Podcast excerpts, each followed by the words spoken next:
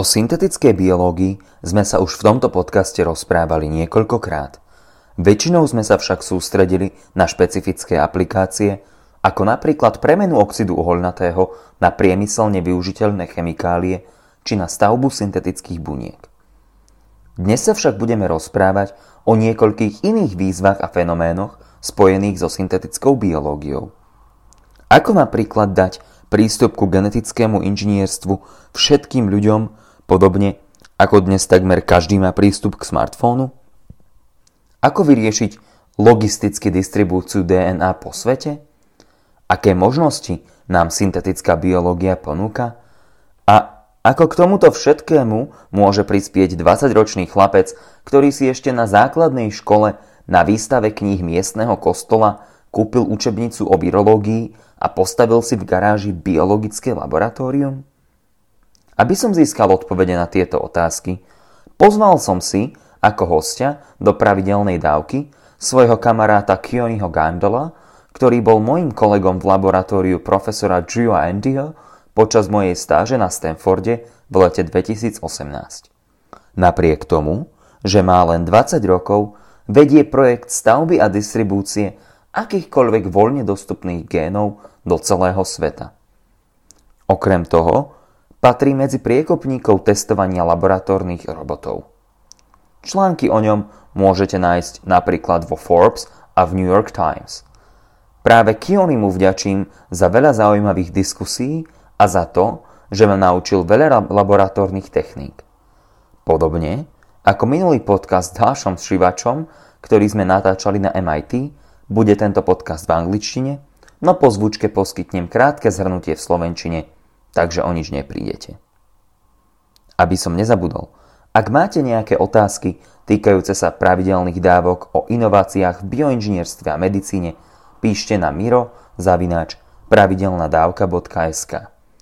Prinášať vám tento podcast a rôzne zaujímavé témy s mimoriadne atraktívnymi speakrami si vyžaduje nemálo času a námahy. A okrem toho často ide o informácie, ktoré inde v slovenskom mediálnom priestore nenájdete. Ak vám počúvanie nášho podcastu dáva zmysel, neváhajte nás podporiť. Budeme vďační za akúkoľvek podporu. Všetko o tom, ako to môžete urobiť, nájdete na pravidelnadavka.sk. Vopred ďakujeme, podporu si naozaj vážime. A teraz sa už pustíme do 102. pravidelnej dávky, v ktorej sa s Kionim Gandalom zo Stanfordu venujeme demokratizácii biológie a možnostiam, ktoré nám tento proces prinesie.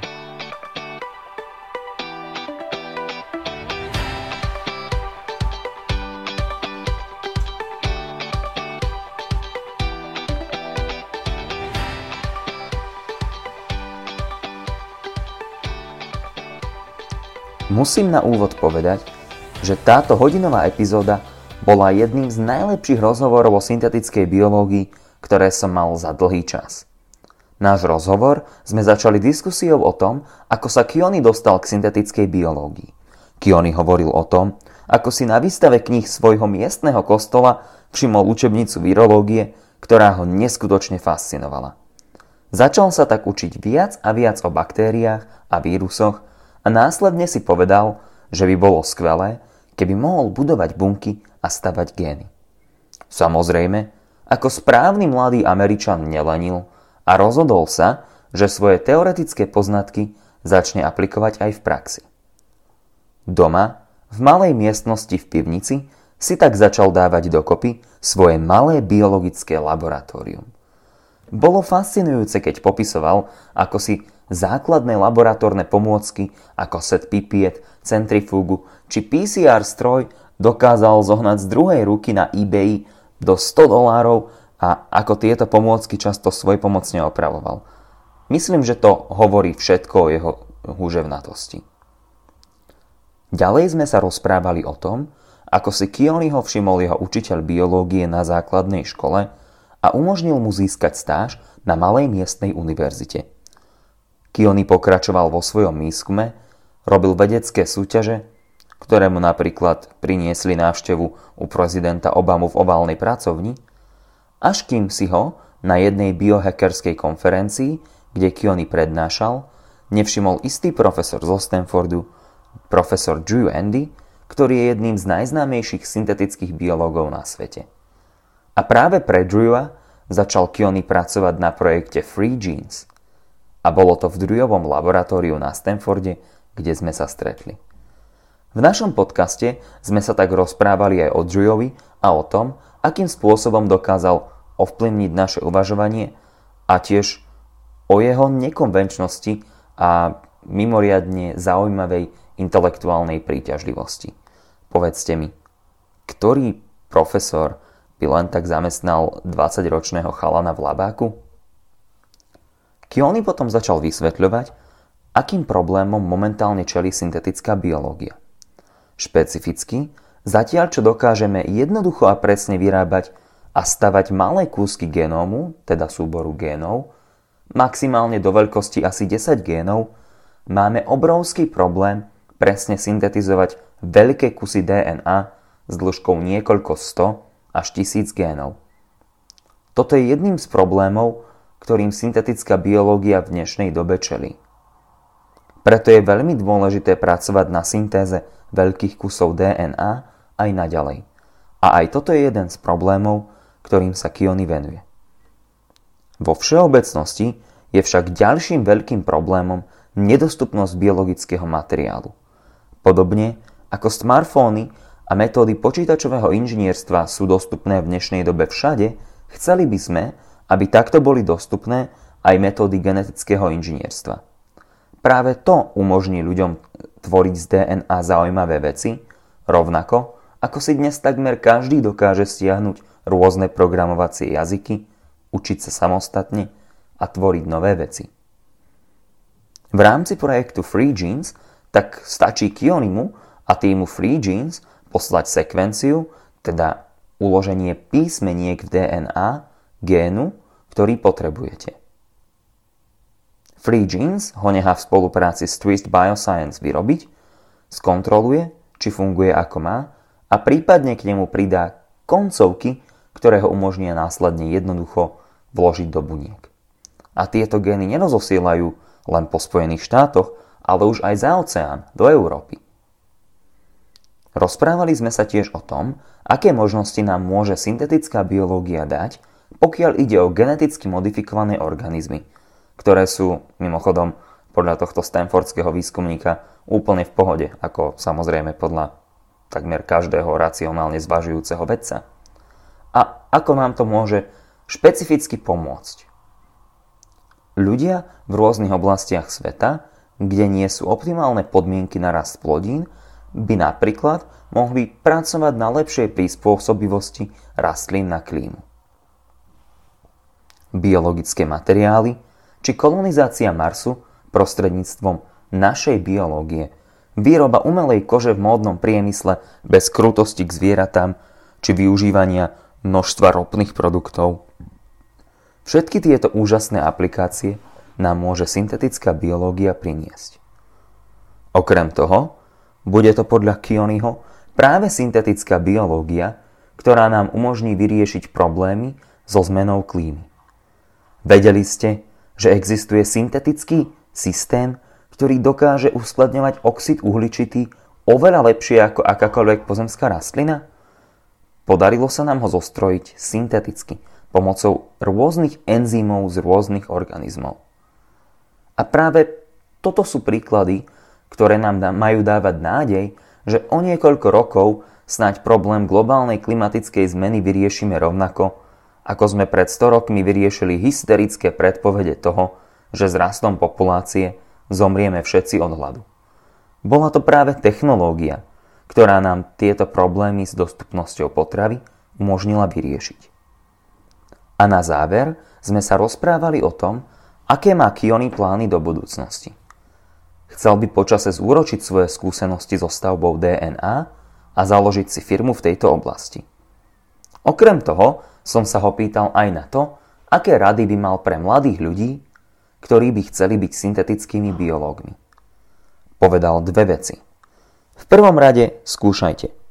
Skúšajte stavať nové veci, skúšajte budovať, skúšajte inžinierovať. V druhom rade snažte sa učiť čo najviac o softvérovom inžinierstve, keďže práve počítače menia svet biológie. Stačí začať s Pythonom alebo s iným ľahko prístupným programovacím jazykom.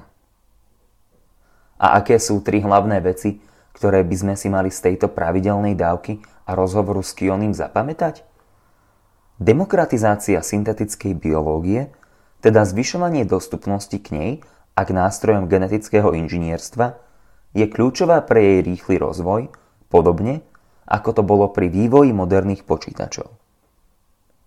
Matematika a softvérové inžinierstvo sú kľúčové pre porozumenie a rozvoj modernej biológie. Zdá sa, že počet biohackerov a amatérských syntetických biológov o niekoľko rokov prekročí počet doktorandov a inštitucionalizovaných vedcov a spoločnosť sa musí na túto zmenu pripraviť. Takže to bolo zhrnutie a teraz sa už pustíme priamo do rozhovoru. Wow, so um, welcome to the next episode of the regular dose or Pravidelna Dávka podcast.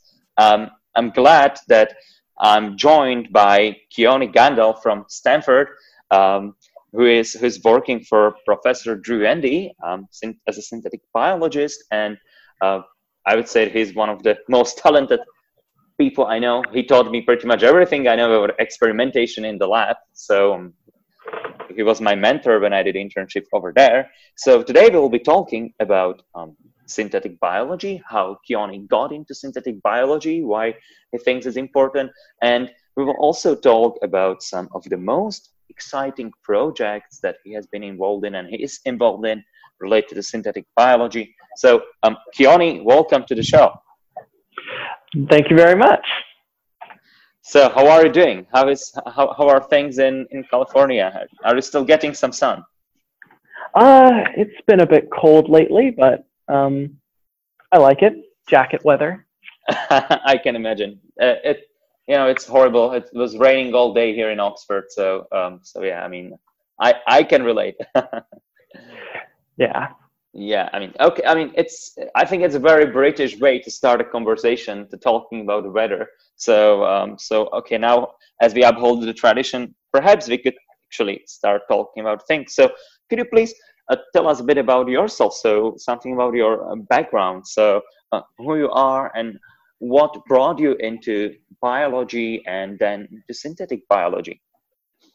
Sure. So um, way back many years ago, in when I was in sixth grade, um, I was at the local church book fair, just kind of looking around at old used books, and I came across in the science section a virology textbook, and um, I was really struck by these kind of images of these little micro machines infecting cells. And I was super interested.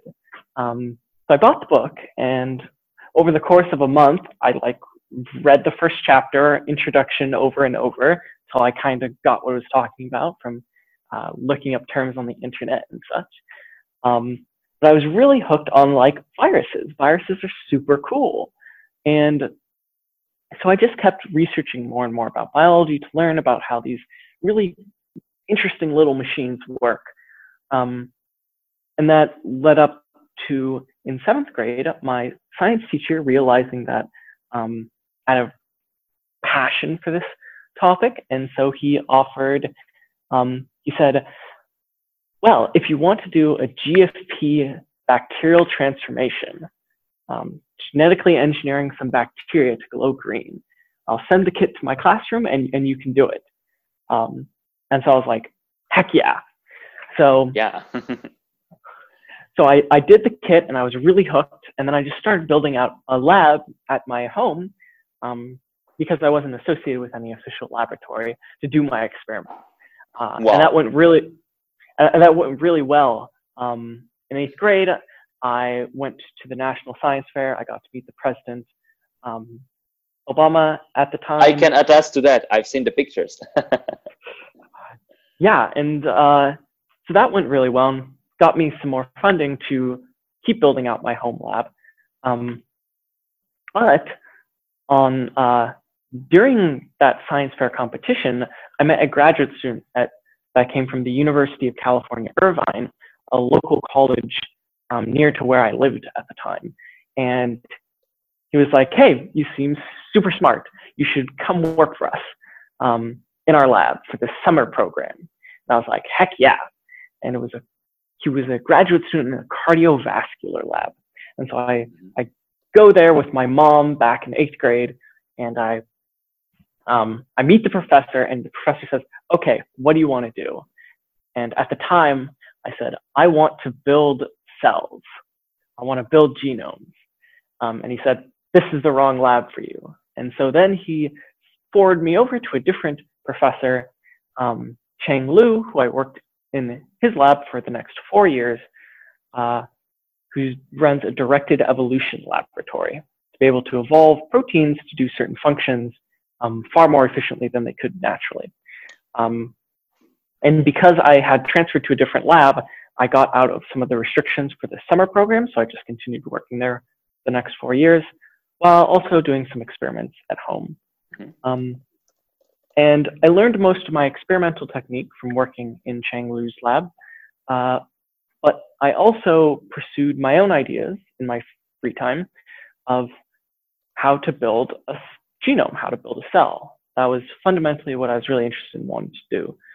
Um, so I built out a my home lab for automation. I got lab robots super cheap off of eBay. Um, and I, I really started thinking about how I would want to build mm-hmm. a synthetic cell. That's really At, cool. So if let, let me pause you for a second, and if I because uh, well, for many of us, so for many people, you know, in Slovakia or in Europe, and in any pretty much, I think in any system outside of the United States, which is, I think this is what I always consider to be great about America, is that, you know, you decided to build the home lab. So could you tell us a bit more about your home lab? How did you, how did you build it? And uh, how, how, how did your parents react? I, I, I can't, I can't imagine my parents allowing me to uh, bring in some ethidium bromide or something like this. No yeah, so they were really, they were actually really supportive at the time. And I think what really helped is that my teacher introduced them to the first kit that I wanted to do um, and kind of like told them, he was like, this is a pretty high level kit, normally reserved for folks in like AP biology, but I think your son can do it. And so they were pretty happy to let me do that kit because the teacher had approved it.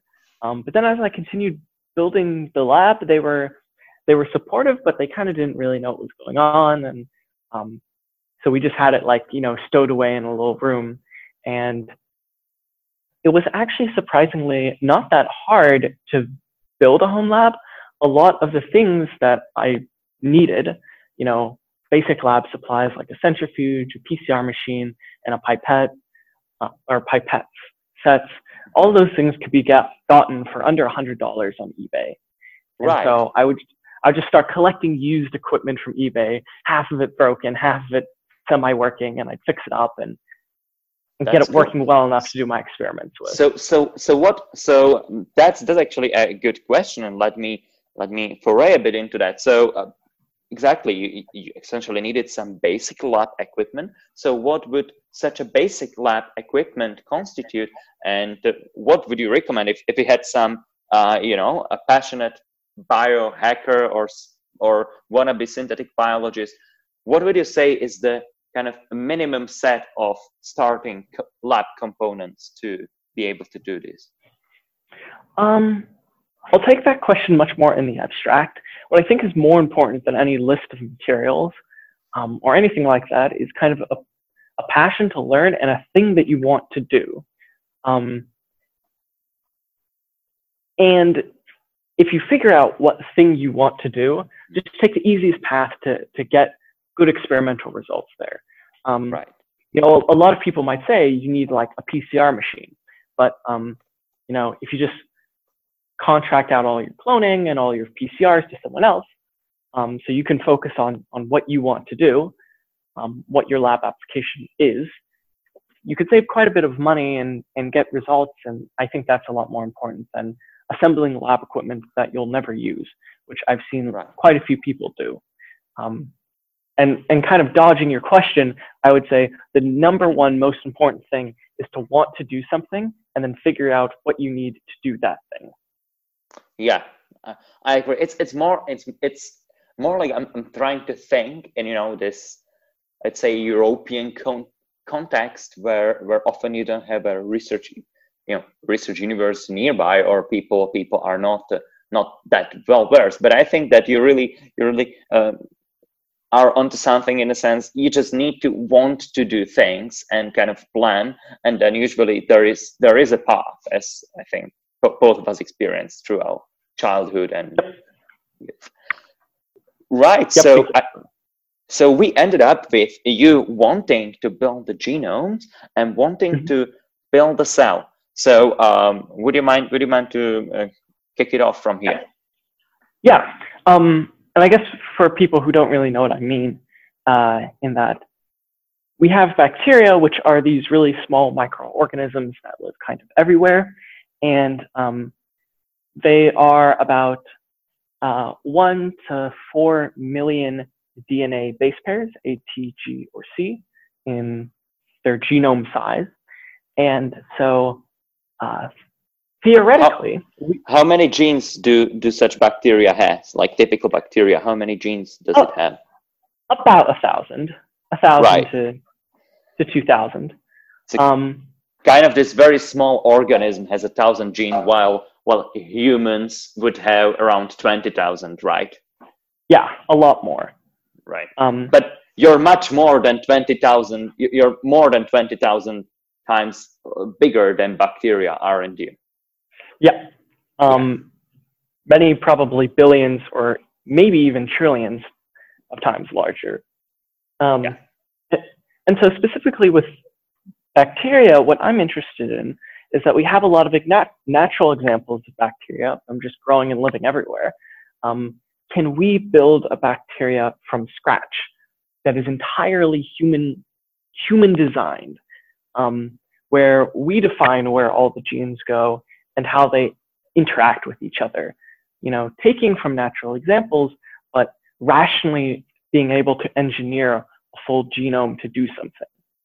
Um, kind of taking the existing kind of taking the existing or even not existing building blocks and you know essentially going bottom up building up genes put them together into a system and then kind of kick this system off in a sense.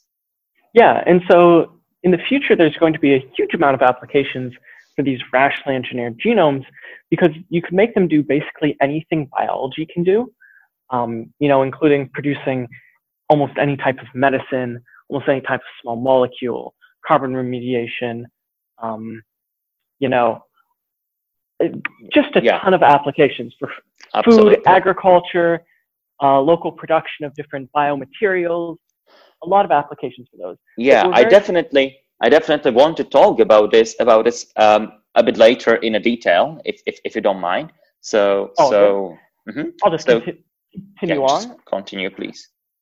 Um, and so in 2016, I gave a um, presentation at Biohack the Planet conference in which I uh, kind of proposed how I believe that we should be building these rationally designed genomes.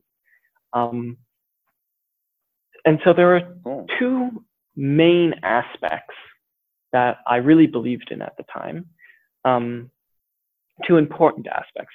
The first is, is that we need to get really good at building with DNA. Um, DNA synthesis has gotten a lot better, so we can put together the little base pairs one by one pretty well together. But DNA building, which is putting larger blocks together, say a thousand or 10,000 base pairs of DNA together with one another, um, we haven't improved on since early, uh, early 2010s. Um, so could you could you explain could you explain to to our listeners why this is actually the case? So exactly as I said, we can just go take DNA synthesizer and synthesize uh, some genes. That's easy. But but if we go to bigger chunks of genome, we can't simply we can't simply do that. Why? Wh- what's the limitation then? Um, the the main limitation is that DNA synthesis is pretty error prone and it becomes physically harder to build larger and larger fragments. And so when DNA synthesis companies do DNA synthesis, they can do one gene pretty easily. But once that gets into 10 genes, they really can't do it very well. Um, and they haven't made the steps of getting from one to 10 very efficient. They've only been able to make the steps going to one gene efficient. Right. Um, and, and there hasn't been a lot of pressure for them to get better at doing a lot of genes, which I think is going to change pretty soon. Yeah, that seems to be that seems to be like something like you know I know when I'm thinking about designing a genetic circuit, I would definitely I would definitely love to have a, a kind of multiple functions encoded on a single on a single vector on a single carrier on a single plasmid. Yep, yep. Um, and so one thing, we need to get really good at building large pieces of DNA, so building genome-sized things. And the second aspect that I think is really important, but often ignored in an academic context, is um, the distribution of all the components in order to build a genome. I think it is really important that everyone, regardless of socioeconomic status, of institutional status, of any other um, aspect, yeah. has access to these materials and the ability to experiment with them.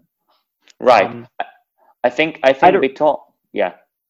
I had a recent conversation with one of the heads of some of the um, biohacking equipment, one of the biohacking equipment suppliers in the United mm-hmm. States. Um, and if you look at how fast the community is growing, um, if the trend stays within the next six or seven years, there will be more kind of citizen scientists experimenting than PhDs um, wow. if the trend continue, continues. So we're kind of seeing the emergence of something around uh, early computers, um, mm-hmm. but in biotech.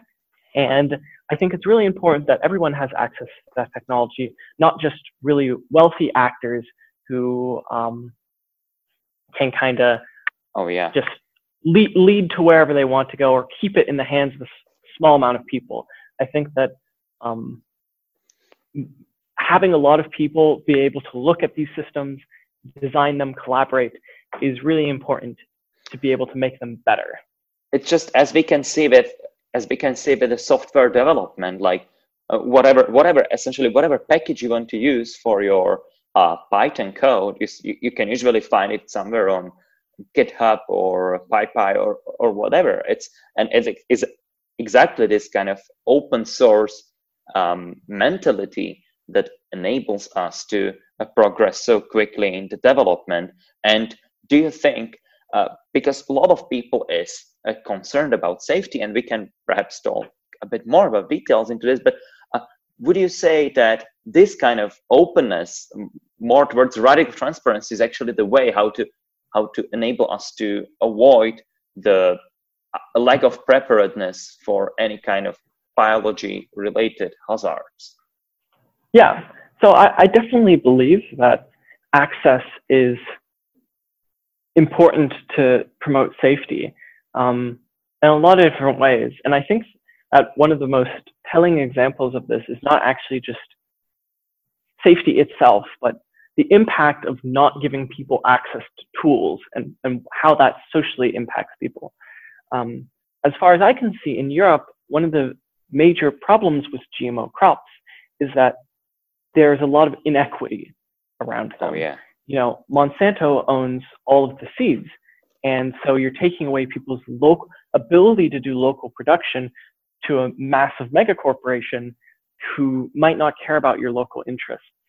And we see this resonating with people getting really concerned about GMOs because, you know, this corporate entity owns all of your seeds. And then they put it onto safety. And on the safety argument, it's, um, I, I basically think that G- the large corporations such as Monsanto like that the, the conversation yeah. is on safety about uh, their genetically modified products because they are actually safe.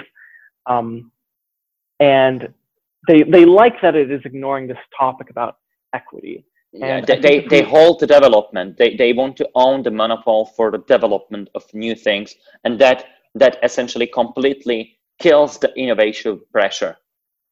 Yeah, I think that there are more people who want to build than destroy. And I think that we're pretty good at containing biotech. And so I'm not very concerned about bioterrorism. I'm more concerned about the opportunity costs that yeah. are associated with not giving people access to tools to make their lives better. And especially again, like for instance, in the in the European Union has uh, lots of issues with uh, uh, over over regulation of GMO. And well, yes, but but the people who are actually deciding creating the regulatory framework somewhere in a Brussels uh, what actually happens they they can actually you know go and afford very expensive whatever organic uh, natural uh, essentially hand-picked crops. Um, and also like agriculture is still kind of prevalent in the eastern europe but this is not the case in the western europe. And exactly then you have the case that while a small a small small subset of people can afford to buy this organic stuff so they don't really care about gmo they don't care if it's inaccessible but then the crops stay stay expensive and monopolistic uh, with respect to the majority of the population that doesn't have the tools to to engineer improved food, as you mentioned. Yep, it's like uh, I think that access to the tools to do bioengineering is fundamentally important on a on a social side to ensure that everybody has equal access the, the tools to make their lives better and then I think further that will just make people more open to building with these tools and just make their lives better. I, no, that's that's fantastic. So uh, we yeah we, we left on this kind of um, different path, but let's let's talk a bit about. We gave this talk about how we should build the genomes in a biohacking summit, and uh, yeah. take take us take us from there. Yeah, so I, I gave this talk I said, we need to get really good at building genes. We need to have these genes accessible to everyone. Um, kind of like, thank you, This is based on my talk. And then I came down, and then a professor from Stanford, Drew Endy, who is one of the most established synthetic biology researchers um, in the world, came up and gave a talk on uh, the, the, kind of the same concept of building a bionet, a collaborative space where we can share DNA with um, the, a decentralized right. platform for sharing DNA. Very similar to kind of what I was talking about with open access to DNA. And after his talk, he came and like talked to me and he said, "I think your stuff was really great. Um, you should uh, you should come work in my lab." And so I was like, "Great." Um, at that time, I was applying to colleges, and so I had asked him to write a recommendation letter to get into Stanford, Stanford University. Um, and he was like, sure. Um, unfortunately, I didn't get in because my grades were trash because I was spending so much time working in yeah. a directed evolution lab at UCI. Mm-hmm. Um, and basically, Drew Endy, this Stanford professor, said, uh, that's BS, just come work for me anyway. And so that's what yeah. I've been doing for the last two years. This is to be like, um, kind of, I would say, a typical Drew. And I would like to, I'd like to uh, kind of pause it for a second and actually um, talk about Drew because I must admit um, that after I spent the last summer, summer of 2018, in Drew's lab with you and our, our wonderful colleagues, uh, I just have to say that it was he is one of the people in the world who had the kind of the greatest influence on my thinking, despite the despite kind of just the a brevity of time that we that we spent together. And I still remember right on the first day I came with my research proposal, three kind of developed projects, and he just let's go for a walk. So he took me for the walk around the Shriram Bioengineering Center, and and we talked, and then he he just told me like why are why do you want to do this and, and and why does it matter like can you can you explain this really are these just things you can do or is it something um it something really contributive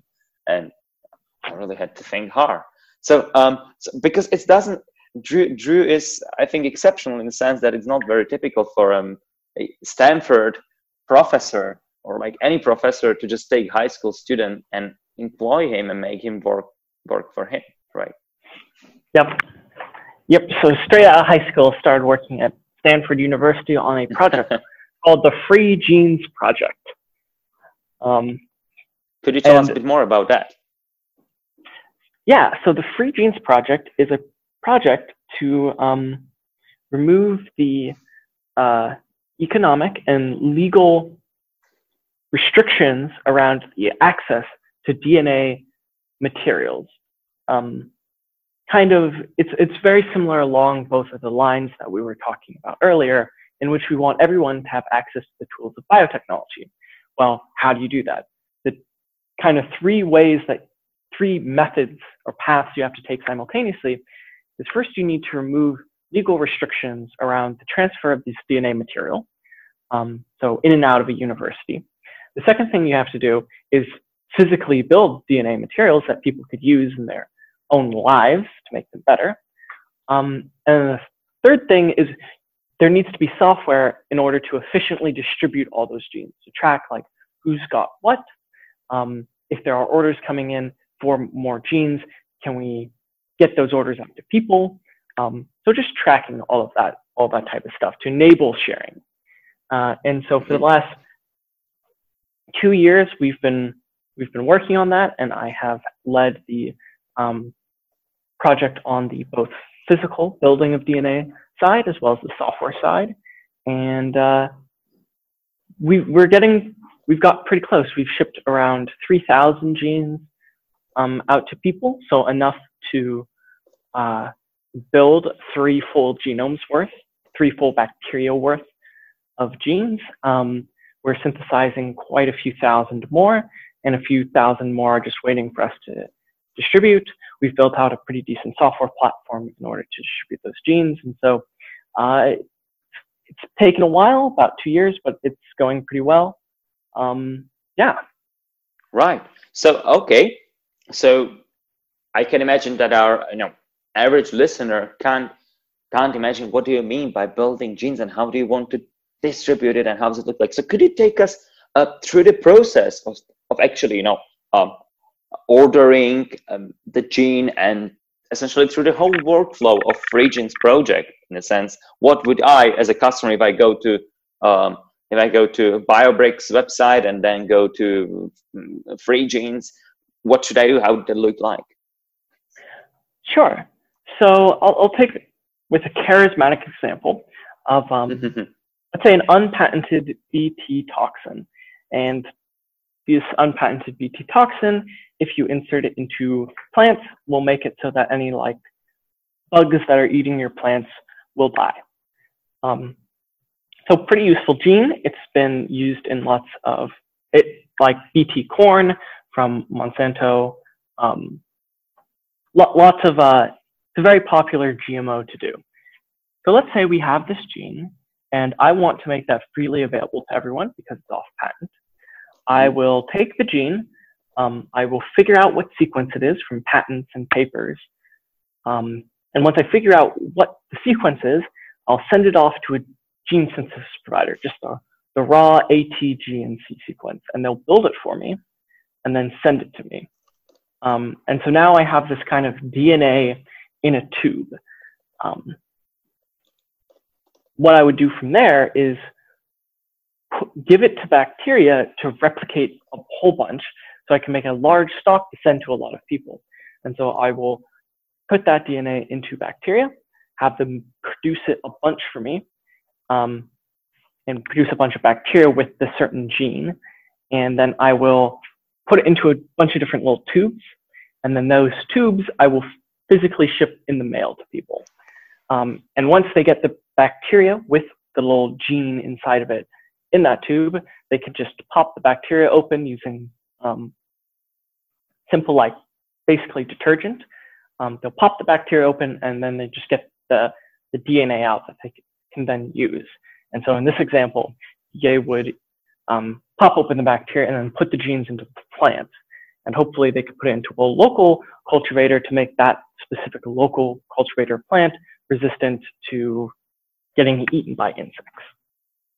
All right, that is that is fantastic. So um, that's wonderful, uh, and that this is kind of high level description, but I can imagine that you know uh, initially when we were in the lab, you were doing a lot of things manually, but what kind of you know software and hardware do you need and and how the recent development in for instance accessibility to liquid handlers the all our opentrons uh, what what are the key things in enabling technologies that allow you to do this yeah so you can imagine that we're with one gene and one tube it might be pretty easy to do um, but we're working with thousands and that's where it gets a little bit difficult and so we really needed a software package that we could use and deploy to handle all of this thing, all of these things for us on robots. Um, and so over the last year or so, I have built out a software package that tracks all of the genes in tubes, in plates, in freezers, um, in what parts they are, uh, a bunch of information about the genes. Mm-hmm. And um, have integrated that with a liquid handling robot called the Opentrons, which is a pretty new liquid handling robot that um, basically just moves liquids between tubes. Um, so not very complicated, but really powerful since most of biotech is just moving liquids between tubes. Yeah. It only costs about $5,000, so it's pretty affordable um, considering most other lab robots start at about thirty thousand dollars to $50,000. It has very nice user interface as well, right? Yeah, and it's pretty nice user interface that I can write protocols for pretty easily uh, and, and use. And so we have a full integrated system of um, tracking of materials as well as um, putting them into like the automated physical protocols, so putting them into tubes and stuff using the liquid handling robot. And then finally, we have software that tracks us actually physically shipping it out. So prepare shipping labels um, for people in different countries with customs codes and, and so on and so forth. Right. So you can essentially you, you, can essentially watermark your DNA. You can essentially say, oh, are we getting to the stage where we can say, okay, you have this um, this part, this gene, well, it came out of, it's based on the strain from Stanford, shipped on 14th November of 2019? Yep, we can do yeah, basically all of that. Full full data tracking. Um, That's and fantastic. so it's become framing it as a logistics problem makes it quite a bit easier to solve. Um, all we're really doing, if you think about it from a very low level, without any of the high level kind of stuff, from a low level, we're just moving liquids in between tubes. Yes. And making sure that we know which liquids we moved where. So, um, so, so yeah, you're essentially you're essentially trying to make sure that a liquid that is a, a bit a bit of a bit of um, kind of color. Uh, you, there is a liquid somewhere in a freezer of um, Novartis, and you are trying to allow people in, I don't know, Zimbabwe to get the same liquid for their experimentation. Exactly. Yeah. And I think I like when you said that you uh, frame it as a logistic task. Why? Because then the stakeholders can understand that much better. Uh, if you start talking about, um, yes, uh, cloning compatibility and the transformation efficiency, everybody's like, what? But if you say, oh, I need to get this there, and the barcodes need to track the data, need to make uh, logistics operation to work, that's much more, much more, let's say, feasible for people to grasp. Yep. And like the, the kind of hard thing about DNA is that it's in small little li- small amounts of liquids in little tubes. And so you have, you, you, if you mix it up, um, it's all screwed. So you yeah. have to be really, really careful about how you move it around um, and how you're tracking it. And kind of getting that logistics is a little bit different than most other workflows. The good thing about DNA, though, is that it's nearly infinitely replicatable. Yeah. Um, so just with, you know, soup, you could create, you know, thousands of, of gallons worth of DNA. Meanwhile, you only need to ship someone, you know, a single droplet. Um, yeah. And you can store it. It's pretty. It's pretty stable. You just if you put it into minus eighty degrees freezer. Yeah, I mean in Celsius now. uh, for for for yeah. American conversions that uh, that just that just stays there forever. It's it's just so stable. It's just fine. You just put it into glycerol stock and you're done. Yep, and it's pretty stable. It's like stable and it um yeah infinitely replicable. And so like a lot of the logistics of saying managing inventory uh, are only a little bit applicable because you can always just produce an infinite amount of inventory. Um, and so like the limiting factors are elsewhere and it's kind of an interesting problem to, to tackle yeah so this is the, this is actually the question so uh, you said you shipped um, many genomes. So uh, well i can imagine you know when we were at stanford it was it was kind of easy in the sense that you just call you could you just uh, order a sequencing and next day you get a result. If you leave your uh, tubes uh, in appropriate box by 5 p.m and so on. So you know, then the question is, um, say I'm here in Oxford, I want to order a methionine synthase uh, fused with some other protein, some I don't know, RH, RHAS, whatever. And mm-hmm. uh, would it still work? Can I get can I get um can I get um this gene shipped to the UK? Yes, actually, we've we've actually shipped genes um, to the UK. Uh, and they go, if you're an official lab, at least, they go through pretty easily. And so we can, we've actually shipped overnight uh, wow. cultures to the UK and they work, they were received and they worked out fine. That's um, fabulous. That's fabulous. I mean, I mean, my boss, um, Antonis, he will be quite glad to to hear this podcast.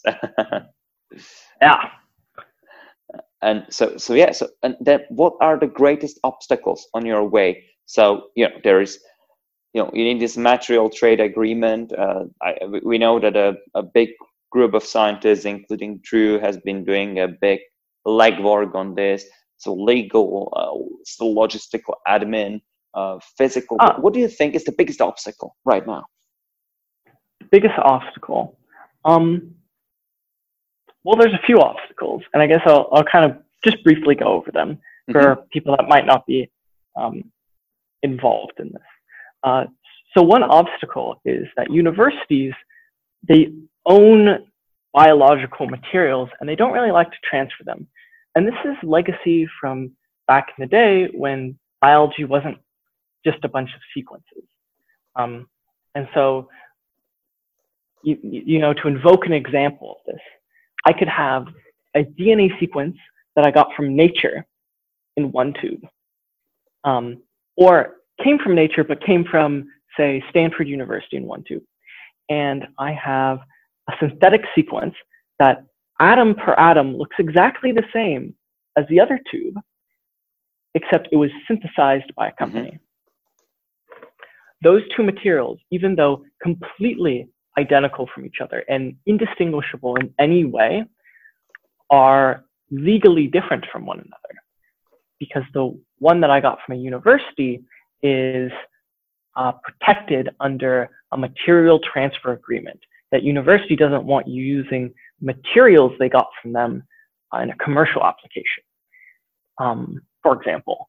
And it's kind of hard to get around because uh, universities have just been doing this for so long that even though now that we have um, a lot of synthetic DNA technology, and so this kind of pr- protecting your material rights is obsolete because anyone can just resynthesize it, it, is still a thing and that is around. And so working on removing that from institutions is a, is a challenge that we've been working on for a while.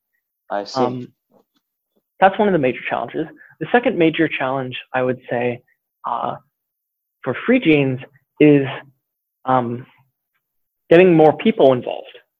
Uh, it, it's pretty hard to coordinate the labor of a large amount of people to do a single, very hard technical task, especially when there's no good tools developed in order to do that. Um, we can point to examples in software engineering in which we're really good at coordinating a lot of people's efforts together. Um, but in biotech, not so much. And so developing systems so we can work better together is, is I'd say, the other major challenge. Right.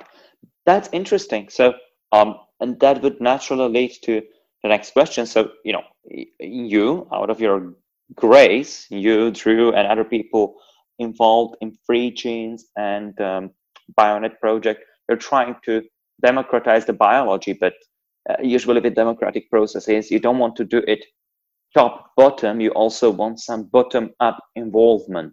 So, how can you know? How can all of us, uh, in whatever position we are, so a keen high schooler from Slovakia, I know, or me as a doctoral student at Oxford or someone else, what what should each of us do?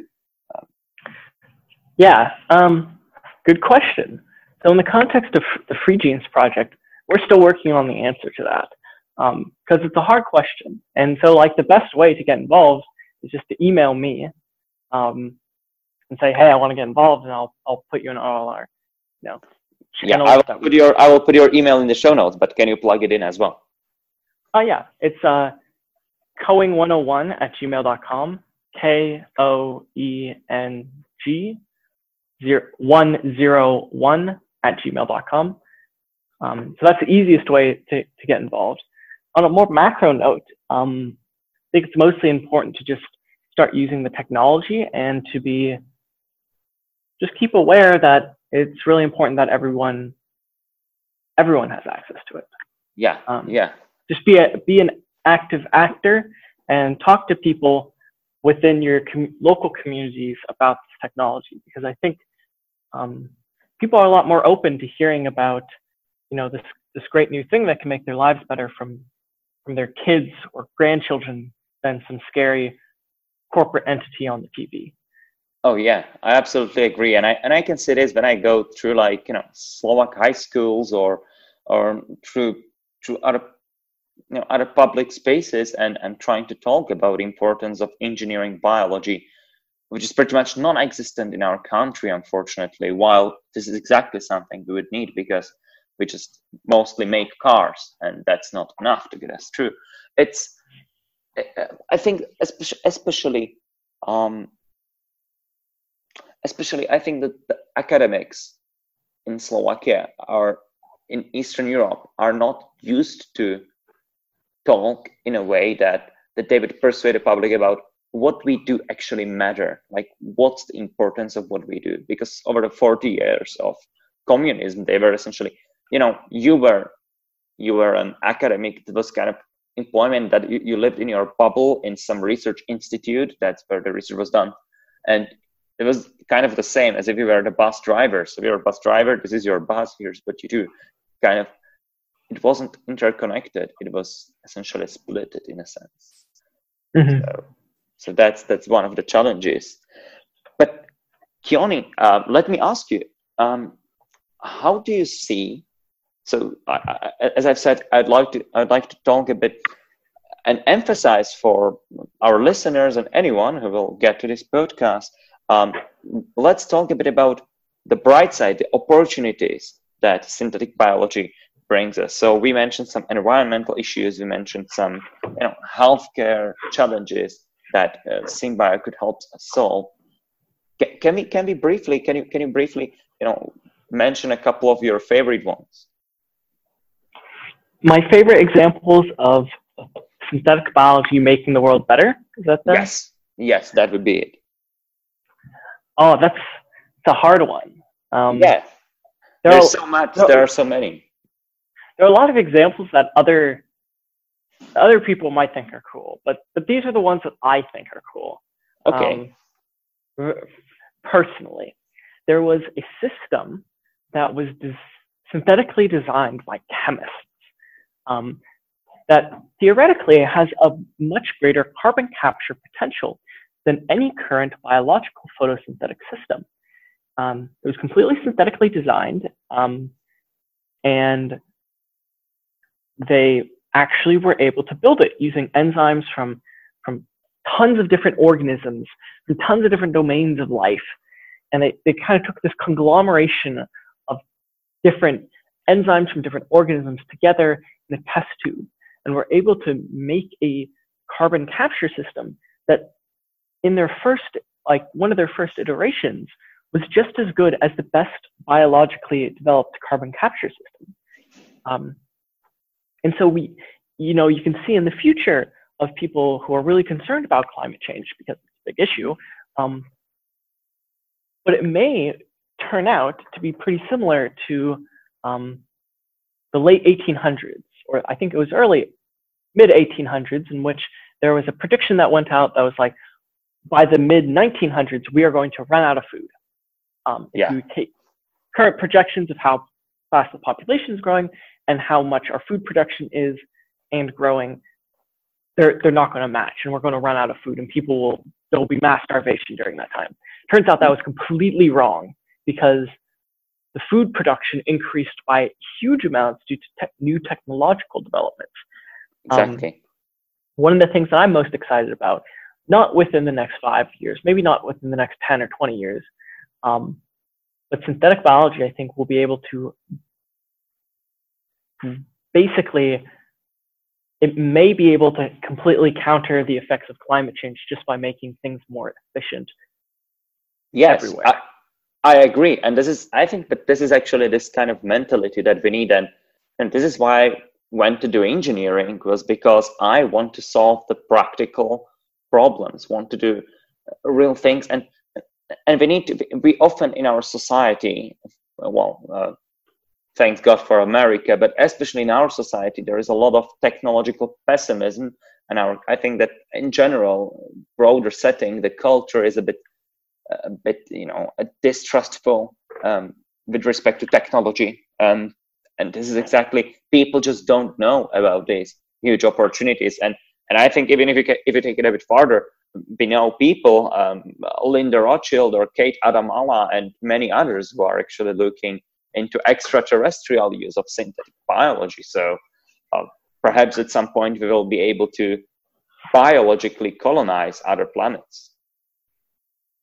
Yeah, like there's there's just a ton of interesting applications, but I'm thinking for, for me, what I'm excited about is nothing within the next five or ten years what I'm really excited about is the next mm-hmm. 20 years in which we can really like synthetically build things that are just you know wild. Can can we terraform mars? Can we terraform the earth? Can we prevent or reverse climate change just by doing biological tricks? I don't know. The the answer is still open but i think i think it has a lot of potential.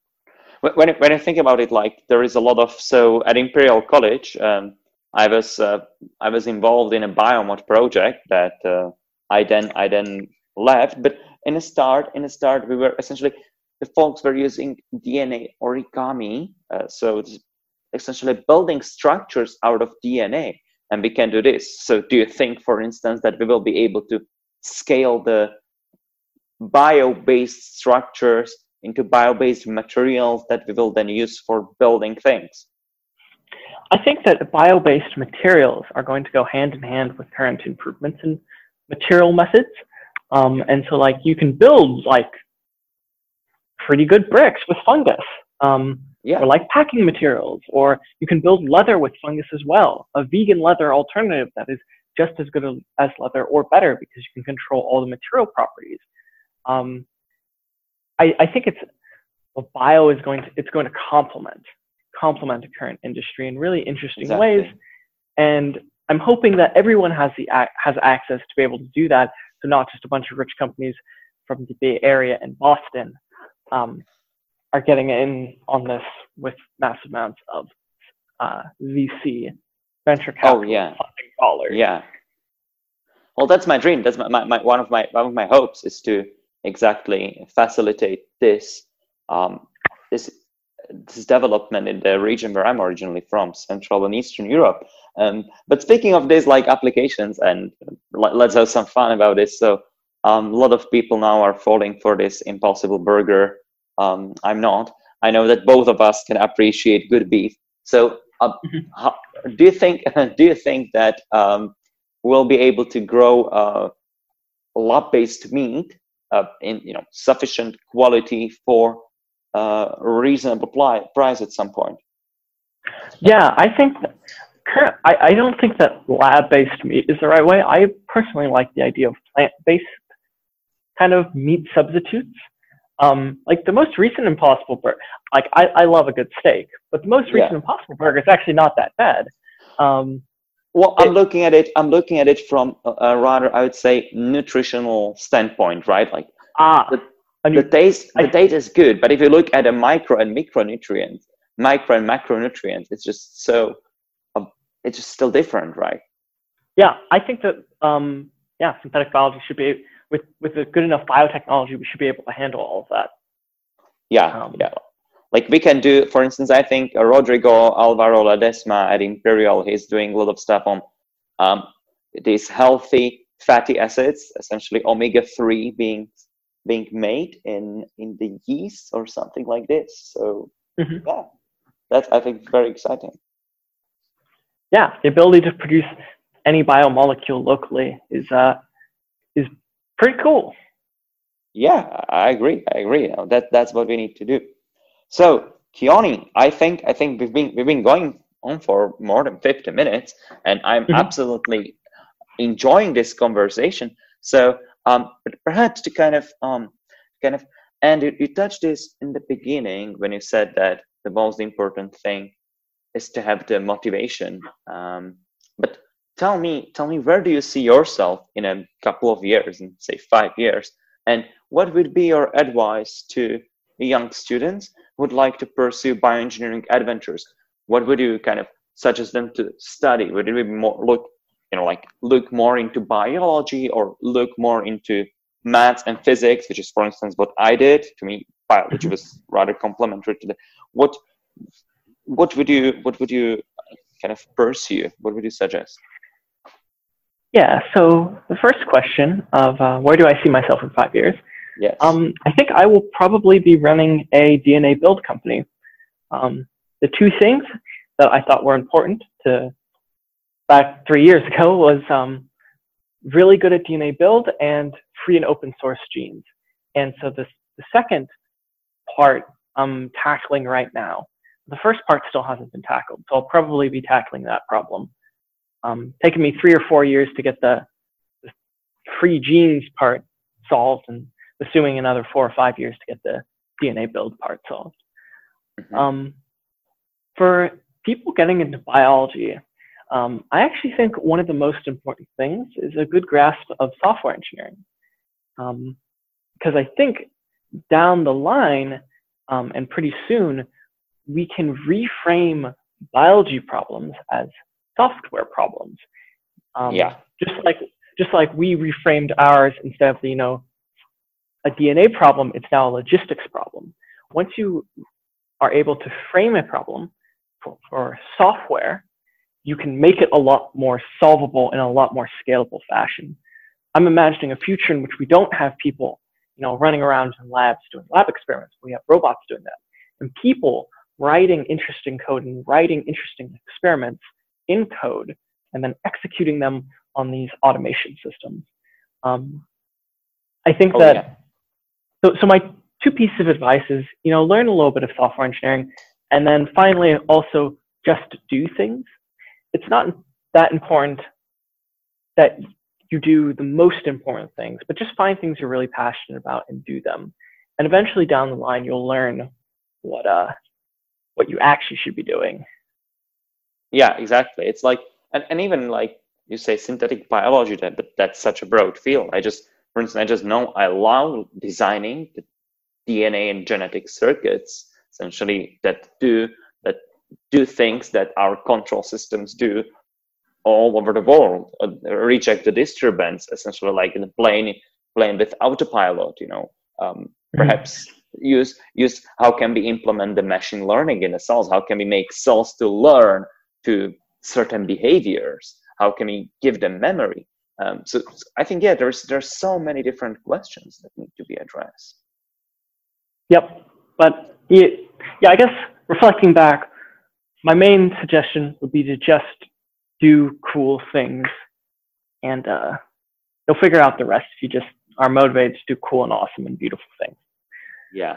And that's actually nice what you mentioned beautiful things. I think you know, there is this concept of beauty and drew talks a lot about this. It's is that actually biology is also not just about you know playing with the molecules or earning big money, but it's also about being beautiful, being elegant. Yep. yep. Yeah. Well, so Keoni, you mentioned software engineering. So just out of wonder, do you have a favorite uh, resource for software engineering? Is do you have a favorite, you know, algorithm book, or is it any, or just you know, you're like me, like just go to Stack Overflow and learn everything? Uh, I have opinions on software. I really like Python. Um, yeah. I'm not Python even Uh, I really like Python. I really like SQL relational databases. Um, and I really like uh, building web apps that do certain things. So I like Django. But uh, yeah, I mean, basically just learn learn what you need to learn to solve a problem. It's kind of, software engineering is kind of like doing a laboratory experiment. Um, you can assemble a bunch of skills, but those skills are going to be completely useless if you don't do anything with them. So just yeah. do things. Yeah absolutely. And you need to you just need to practice. And you've got the advantage that if you screw up the experiment in a software you will find out in milliseconds while usually if you screw up experiment in a lab it might take you a couple days to repeat that. Yep. Yeah.